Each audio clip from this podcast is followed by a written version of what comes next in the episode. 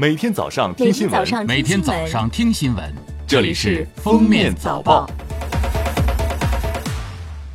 各位听友，早上好！今天是二零一九年十一月二十二日，星期五，欢迎大家收听今天的《封面早报》。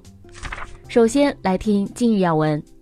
九雨重阳后，清寒小雪前。中国天文年历显示，北京时间十一月二十二日二十二时五十九分，我们将迎来小雪节气。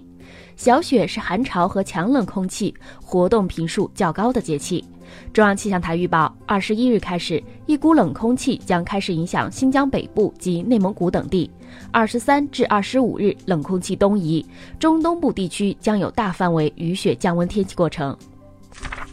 十一月二十日，国务院总理李克强主持召开国务院常务会议。会议强调，要合理有序建立个税年度汇算清缴制度，使专项附加扣除政策更好落实并不断完善，实现税制可持续。同时，为进一步减轻纳税人负担，两年内对综合所得年收入不超过十二万元或年度补税金额较低的纳税人，免除汇算清缴义务。近日，福建公布，二零二零年起调整最低工资标准，明确上调今年或明年最低工资标准的省份至少达到九个。据不完全统计，北京、辽宁、上海、湖南、重庆、陕西、河北等七省份已执行了上调后的最低工资标准。贵州新标准将于十二月一日起执行，福建新标准则要等到明年一月一日起执行。全国三十一个省份中，上海、北京、广东、天津等地月最低工资标准超过两千元，其中上海最高为两千四百八十元。交通运输部国家发展改革委关于深化道路运输价格改革的意见，十一月二十一日公布。记者注意到，意见对儿童免费乘车既认定年龄也认定身高的呼声予以回应。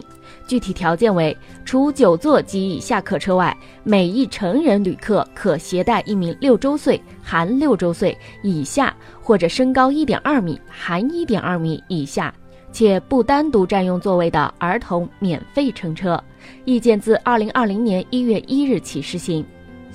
国家市场监管总局近日印发《食品标志监督管理办法》征求意见稿。征求意见稿明确了食品标志不得标注的内容，包括明示、暗示以及涉及疾病预防、治疗功能的非保健食品，明示或者暗示具有保健作用的，以欺骗或者误导的方式描述或者介绍食品的。下面是热点事件。前段时间，江一燕获建筑大师奖一事在网上引发争议。北京市规划和自然资源委员会回应，江一燕私自改扩建工程，经核实其未依法取得规划审批手续，已将此案件移送城管，建议向城管反映。二十一日，江一燕发文回应，表示第一件要做的事情就是道歉，因为个人的行为不当，成为舆论焦点，占用社会资源。江一燕称自己热衷于在跨界的领域里面享受那些并不真实的高光时刻，忘了自己的本质。二零一九年感动中国年度人物评选候选人公布，中国女排入围二十一位候选人，也是体育界唯一入围的候选人。二零一九年，中国女排以十一战全胜的佳绩卫冕女排世界杯冠军。组委会评价中国女排显露出祖国至上、顽强拼搏、胜不骄、败不馁的英者风范，也成为中华民族屹立于世界民族之林的生动见证。二十日，上海市高级人民法院发布案件通报，称被告人八人将《流浪地球》等热门电影以及其他多部影视剧作品，通过技术手段实现在其盗版影视资源网站播放，侵犯作品传播权，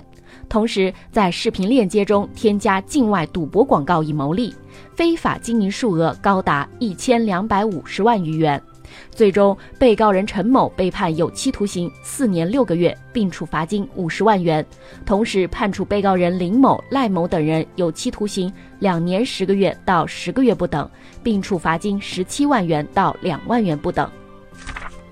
十一月十九日，从广州飞往纽约的南航航班上，一位老人忽然无法排尿，面临膀胱破裂的危险。同乘飞机的两位医生想到用嘴吸尿，半小时后顺利帮助老人排出七百到八百毫升尿液。医生不间断吸出尿液吐到杯中，另一位医生则根据膀胱及尿情况调整穿刺位置和角度，确保最大限度排出积存尿液。最终，老人转危为安，病情趋稳，安全抵达纽约。下面来听国际新闻。澳大利亚金融犯罪监察机构指控称，西太平洋银行严重和系统的洗钱超过两千三百万次，未报告的国际资金转移超过一千九百五十万笔，金额超过一百一十亿澳元，约合七十亿美元，是澳大利亚史上最严重的一次有组织的洗钱犯罪行为。该银行可能会面临四百八十三万亿澳元和三百三十万亿美元的罚款。美国国务院最新门户报告显示，二零一八到二零一九学年新国际学生入学率下降了百分之零点九，前一年下降了百分之六点六，首次出现三年下滑。自二零一六年因升学率降低而产生的经济损失达一百一十八亿美元。受签证等问题的影响，美国赴美留学人数的增长率创下十年新低。美国国务院官员表示，他们正在努力缓解紧张局势，鼓励中国学生来美国学习。十一月二十日，美国驻欧盟大使桑德兰出席弹劾调查听证会。他公开承认，总统特朗普明确指示其私人律师朱利安尼和乌克兰进行利益交换。他表示，虽然自己不愿意和朱利安尼合作，而且不愿意向乌方开出交换条件，但还是遵从了总统的命令。